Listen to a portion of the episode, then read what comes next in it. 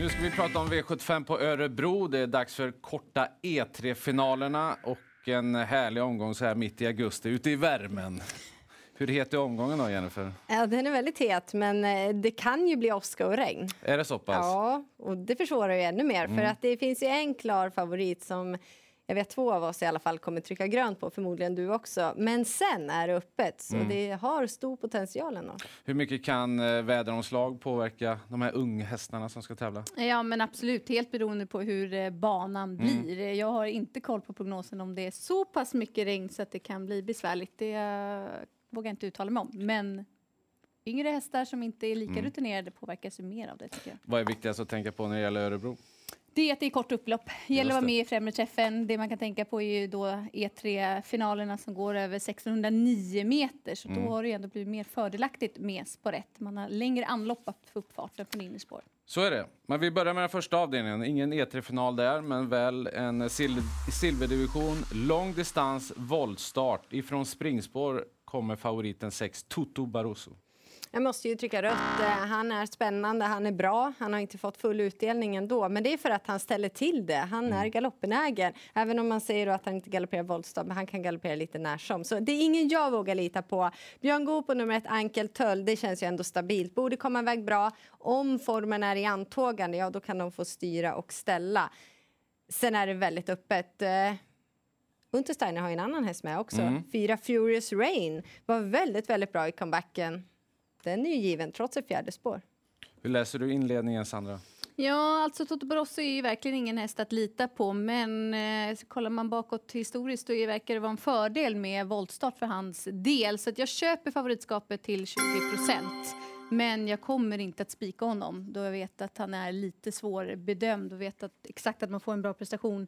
Utöver de andra så 5 Digital Dominance. Han var riktigt bra i comebacken senast. Kommer vara framflyttad. Det är den här som brukar behöva något 1-2 lopp innan han är i den där absoluta toppformen. Och jag tycker att han går ner lite klass och han är van längre distans. Visst är det han som kommer få göra jobb också. Men det har ju visat gång på gång att han tål. Så att 5 Digital Dominance. Sen, alltså 4% på Amonier Rock som var på alla släppar senast. Det är ju frågetecken där. Jag försökte höra mig få den informationen. Då trodde man att han var hovem. Skulle han vara i ordning, då tycker jag ändå att det finns värde i honom till 4%.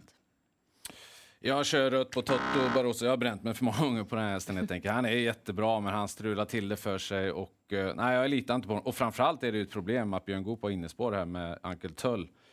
Den är inte lätt att komma förbi. Eller de är inte lätta att komma förbi från början.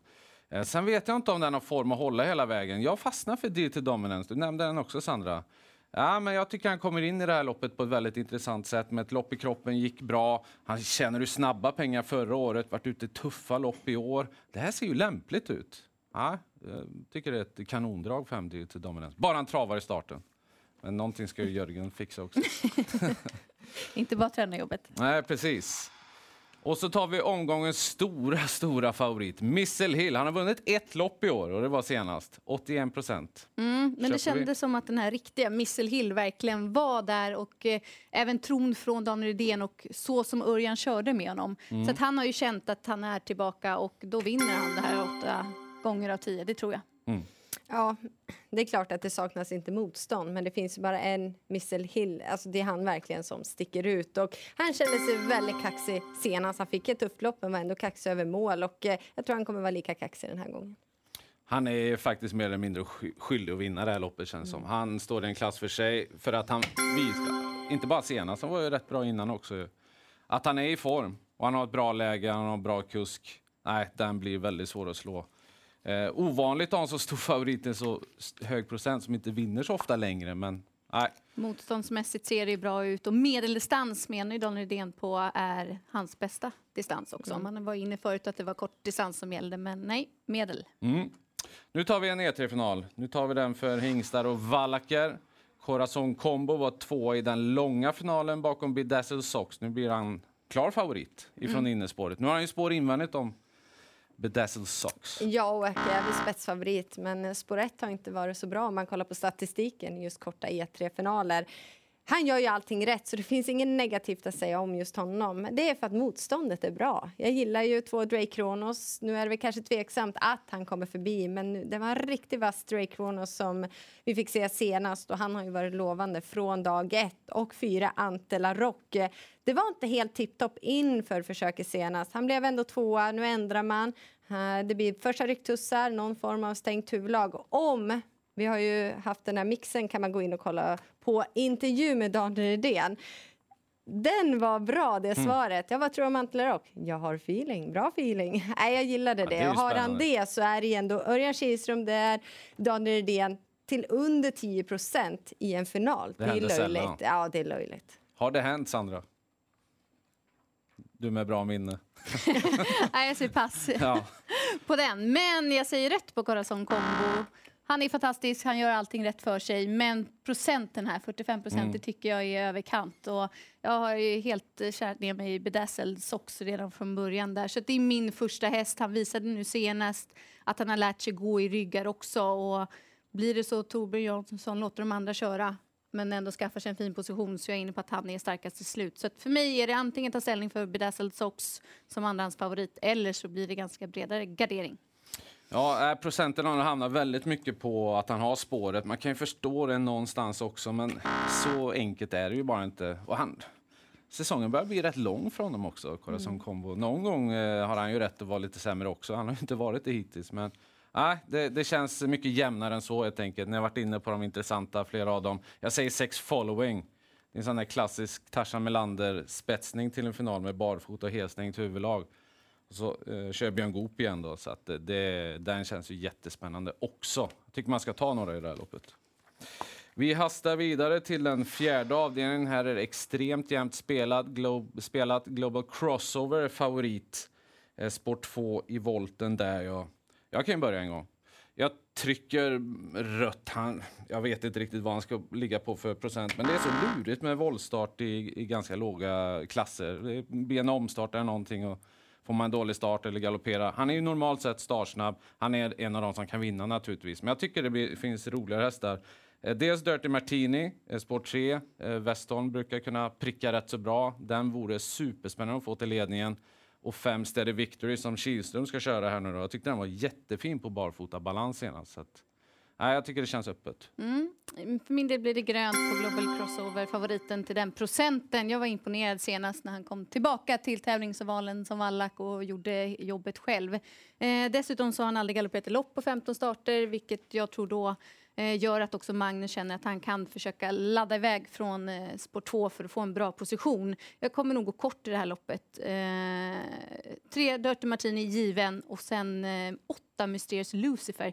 2% på Robertsberg häst. Han var optimistisk senast och det blev galopp och sen sparade krafter i mål. Ja, men läget där med sport 8, det kan lösa sig väldigt fint och han har inte fått visat riktigt vad han går för i Robert Bergs regi. Så att den 2%, den måste med. Ja, ni har nämnt de intressanta, men jag tycker det är helt rätt favorit i nummer 2 Global Crossover. Han var grym i comebacken. När man landar som vallack, men då kan man verkligen bara... Den här toppformen kommer, men framförallt lugnet och harmonin. Att man bara fortsätter utvecklingen. Och han står på kronan inne pengar. Fredrik Wallin, de har jättefin stallform. Så det är utan tvekan första hästen. Kanske en rolig spik att gå på. Annars är det ju såklart då 3 Dirty Martini som är värst emot. Vi har tagit hand om 4 av 7 avdelningar så här långt. 2 vassa favoriter. 2-2 i kampen mellan rött och grönt.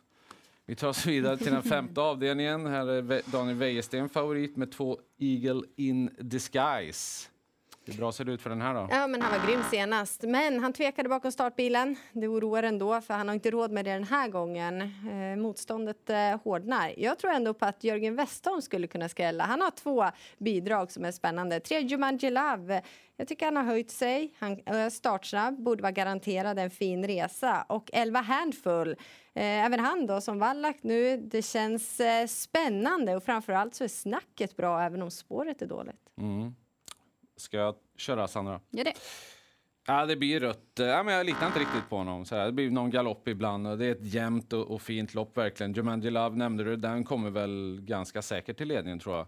Det vore ju kul att testa det. Det skulle kunna gå. Det är lite din häst. Kommer du ihåg vad du stod och varnade här en fredag? Och jobbade in så mycket. Tack för att du sa det. Rösten har kommit tillbaka efter det i alla fall. Och sen den danska också, 6EA. Vad bra den har varit på sistone. Alltså ruska insatser. Jag reagerade direkt när jag såg, varför kommer den till Örebro och åker hela vägen från Danmark? Och så kollade jag loppen, wow! Och så Erik Adielsson på det, se upp.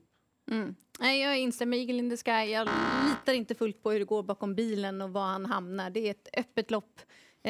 Garderar brett här av de som ni inte har nämnt.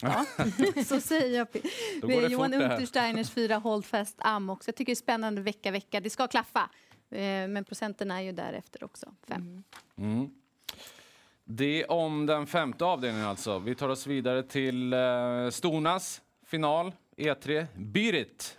Timo Nurmos, Örjan Kihlström, favoriter. 26%, väldigt knappa favoriter. Också galopperat någon gång bakom bilen. Och, ja, det är väldigt jämnt och fint fält där. Den hästen jag fastnat mest för, det är 2 Givilla. Jag tycker den är verkligen smällfin. Och den har ett bra spår, är snabb ut. Kommer den till ledningen, ja, det kanske är färdigt helt enkelt. Sen har vi en sån där Tarzan-ändring igen där då, med 6 Decision Maker med barfotan och... Oj, han fick Björn Goop också.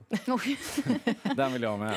Ja, jag instämmer på det bitet. Jag vågar inte lita på henne fullt ut till den här procenten. Det är jätteöppet bakom. Jag tyckte att du nämnde dem. Jag tror mest på det är 2 Givilla och 6 Decision Maker. Vad överens vi kan vara. Ja, men det är röst på bitet. Såklart bra, men det saknas inte motstånd. Exakt om ni nämnde skulle jag prata om. Men vi är väl ändå överens om att det kanske inte räcker med de två. Utan det är öppet. Du vet, det är Griff kan mycket när hon sköter sig. Så tar vi avslutningen också naturligtvis. Ett kortlopp. The Born to Run imponerade väldeliga tag där. Men senast, vad hände då egentligen? Ja, det blev galopp och funkade inte då. Även om han trivs väldigt bra med Magnus och ljus så såg inte jag gå på honom från bakspår. Jag är väldigt spänd på 5 Bravo Santana. Startsnabb och kan vara den som leder loppet hela vägen.